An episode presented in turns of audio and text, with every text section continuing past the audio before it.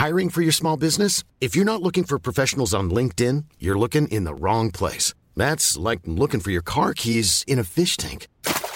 LinkedIn helps you hire professionals you can't find anywhere else, even those who aren't actively searching for a new job but might be open to the perfect role. In a given month, over 70% of LinkedIn users don't even visit other leading job sites. So start looking in the right place. With LinkedIn, you can hire professionals like a professional. Post your free job on linkedin.com slash people today. Nous sommes en guerre. Moi, moi, je, personnellement, je m'étouffe. Accélère Accélère Ils sont aux ordres du pognon Faut laisser la star tranquille.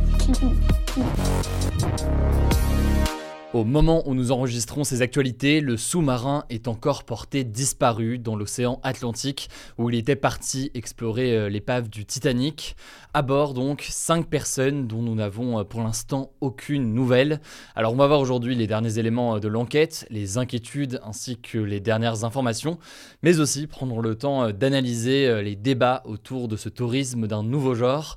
Salut c'est Hugo, j'espère que vous allez bien, c'est donc le sujet à la une des actualités du jour. Bon alors déjà, que s'est-il passé? Eh bien, dimanche dernier, dans la matinée, un petit sous-marin touristique a plongé en mer dans l'océan Atlantique au large du Canada avec cinq personnes à son bord, dont euh, notamment le français Paul-Henri Narjolet, qui est spécialiste du Titanic. Le but de cette expédition était d'aller euh, observer l'épave du Titanic, ce célèbre paquebot qui a fait naufrage en 1912 après avoir heurté un iceberg. Alors en théorie, l'expédition devait durer euh, près de 8 heures, mais les autorités ont perdu tout contact avec le sous-marin au bout d'une heure 45. Et c'est donc à ce moment-là qu'ils ont euh, donné l'alerte. Alors depuis, une vaste opération de recherche a été lancée. Elle mobilise à la fois des forces américaines, canadiennes ou encore françaises. L'objectif, c'est donc de tenter de retrouver l'appareil, et ce, avant euh, ce jeudi, puisque théoriquement, les réserves d'oxygène du sous-marin pourraient être euh, épuisées au cours de la journée euh, de jeudi. Alors, qu'ont donné les recherches jusqu'à présent au moment où je tourne, à savoir donc ce mercredi dans l'après-midi? Eh bien, ce mercredi, des bruits réguliers sous l'eau, comme des coups, ont été captés et entendus, même si rien ne dit pour le moment pour sûr qu'ils proviendraient de ce sous-marin. Le sous-marin aurait pu être endommagé ou alors aurait pu avoir un problème d'électricité ou de communication. Et ces bruits ont en tout cas euh, déplacé les opérations de recherche pour tenter donc de les centrer autour euh, de ces sons. Mais ce que met en tout cas en lumière ce tragique événement, c'est ce que l'on appelle souvent le tourisme de luxe. Je le disais, il y a donc 5 personnes à bord de ce tout petit sous-marin, et c'est d'ailleurs sa capacité maximale. Mais ce qu'il faut savoir, c'est que cette expérience sous-marine pour approcher euh, l'épave du Titanic, elle a un prix. En effet, il a fallu débourser près de 250 000 dollars pour obtenir son billet, soit environ 229 000 euros. Ce genre d'expédition fait écho d'ailleurs à un autre type de tourisme, cette fois-ci euh, dans les airs. On a par exemple pas mal entendu parler du tourisme spatial qui consiste à effectuer donc des courts séjours dans l'espace. On a déjà eu l'occasion d'en suivre quelques-uns, menés notamment par des entreprises de milliardaires Richard Branson, Elon Musk ou encore Jeff Bezos.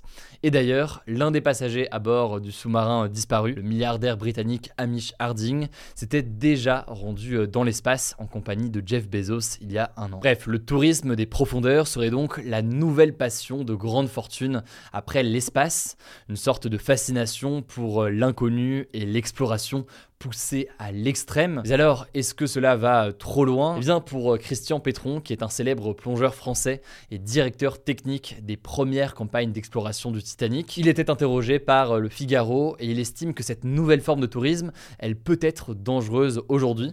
Il explique que pour euh, plonger à de telles profondeurs, dans ce cas précis donc, ça fait environ 4000 mètres de profondeur, ça nécessite forcément un matériel à la pointe de la technologie pour que le sous-marin puisse tout simplement résister à la pression. D'ailleurs, d'après lui, eh bien, Paul-Henri Narjolet, qui est l'un des passagers disparus et qui est spécialiste donc du Titanic, aurait déclaré qu'il n'était pas favorable à cette forme de tourisme. Il serait tout de même allé car cette expédition serait le seul moyen de revoir l'épave, faute en tout cas d'expéditions scientifiques. Or, concernant ces risques, eh bien, dès 2018, une trentaine de spécialistes océanographes ou encore explorateurs faisaient part de leur inquiétude face à ce projet d'expédition mené par l'entreprise Ocean's Gate.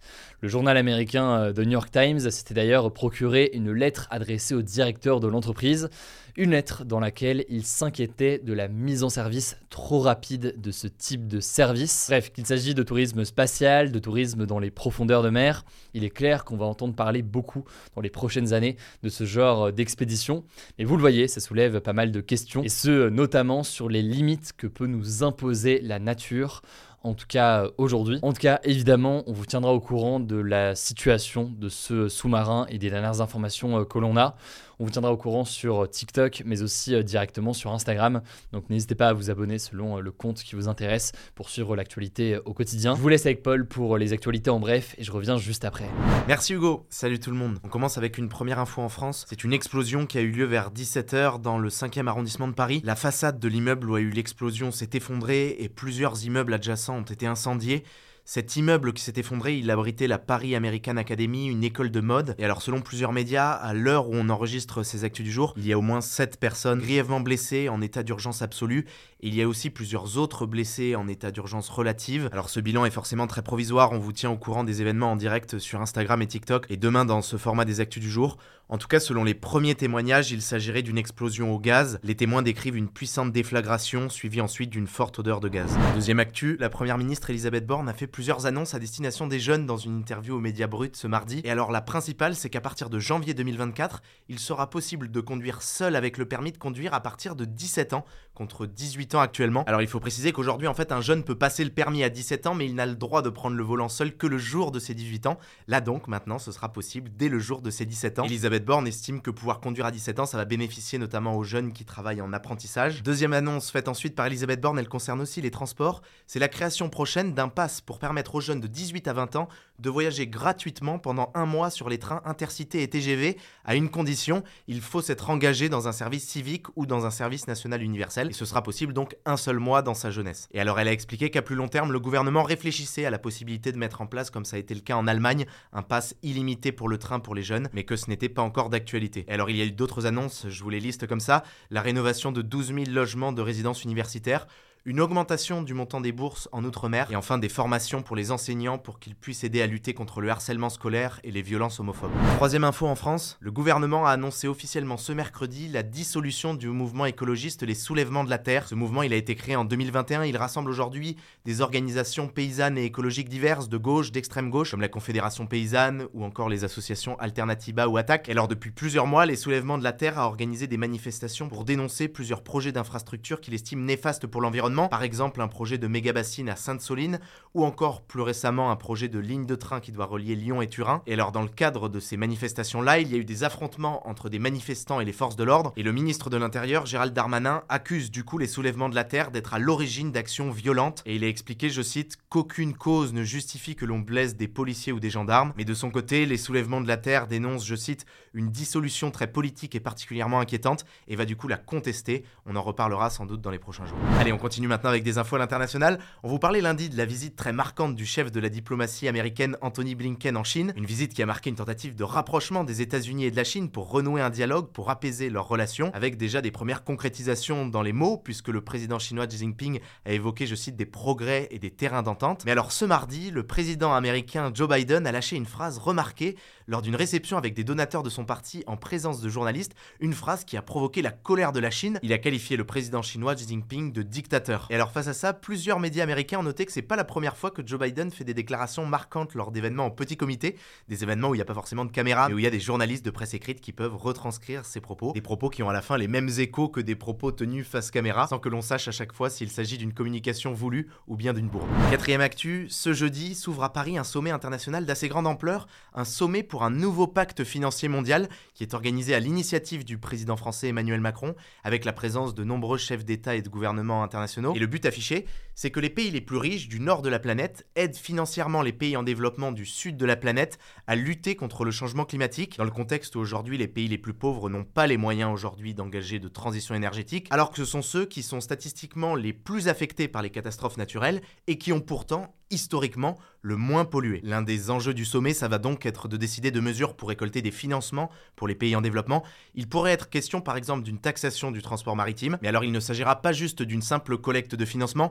L'autre enjeu, ça va être la dette des pays en développement. En effet, une très grande partie des pays en développement qui sont les plus vulnérables au changement climatique sont en situation de surendettement, ce qui fait qu'il est compliqué pour eux d'emprunter de nouveau de l'argent et notamment du coup de reconstruire quand il y a des catastrophes climatiques, ce qui nécessite beaucoup d'emprunts. Du coup, lors de ce sommet, ce qui pourrait être décidé, c'est de permettre à certains pays de suspendre leur remboursement de dette en cas de catastrophe climatique. Et rendez-vous en tout cas dans ce format des actus du jour dans les prochains jours pour savoir ce qui a été décidé. On continue avec une note positive, l'Islande a décidé d'interdire jusqu'à fin août la chasse à la baleine au nom du bien-être animal. Ces chasses à la baleine, elle est souvent faite avec des harpons explosifs, sauf que dans une bonne partie des cas, ces harpons ne permettent pas de tuer la baleine sur le coup et les baleines souffrent du coup d'une lente agonie. Alors pour l'instant, l'Islande n'a décidé que d'une interdiction temporaire, mais le Premier ministre islandais a dit qu'il réfléchissait à ce que ça devienne permanent. Ça pourrait donc marquer la fin de cette pratique controversée dans un des trois derniers pays du monde qui l'autorisent, car oui, à part l'Islande, il y a encore aujourd'hui juste la Norvège et le Japon qui autorisent la chasse à la baleine, alors que la majorité des pays du monde ont eux décidé d'y mettre fin en 1986. Et alors il faut noter aussi qu'une des raisons qui pousse l'Islande à prendre cette décision, c'est qu'il y a aussi ces dernières années une baisse de la demande pour la viande de baleine. Et en Islande, la dernière entreprise qui chasse activement la baleine avait annoncé que cette année serait sa dernière année de chasse à la baleine à cause de la baisse de rentabilité de cette pêche. Dernière actu de ce en bref, ce mercredi 21 juin à 16h57 précisément, c'était le solstice d'été, l'événement astronomique qui marque le début de l'été dans l'hémisphère nord et qui correspond aussi au jour le plus long de l'année dans notre hémisphère nord, avec par exemple 16h15 de jour à Paris. Ça veut dire aussi qu'à partir de maintenant, la durée de lumière, la durée du jour va baisser pour arriver au jour le plus court de l'année, le jour du solstice d'hiver, le 21 décembre. Et alors je me souviens que l'année dernière, certains nous avaient demandé plus d'explications, et oui en fait on se rappelle pas toujours pourquoi, mais en fait cette durée du jour variable, ça s'explique par le fait que l'axe de notre planète Terre, il n'est pas droit, est incliné de 23 degrés par rapport au Soleil, ce qui fait que les continents ne sont pas exposés de la même façon au Soleil toute l'année, à mesure que la Terre tourne autour du Soleil. En France, l'exposition dure beaucoup plus longtemps en été qu'en hiver. Voilà, c'est la fin de ce résumé de l'actualité du jour. Évidemment, pensez à vous abonner pour ne pas rater le suivant, quelle que soit d'ailleurs l'application que vous utilisez pour m'écouter. Rendez-vous aussi sur YouTube et sur Instagram pour d'autres contenus d'actualité exclusifs. Écoutez, je crois que j'ai tout dit, prenez soin de vous et on se dit à très vite.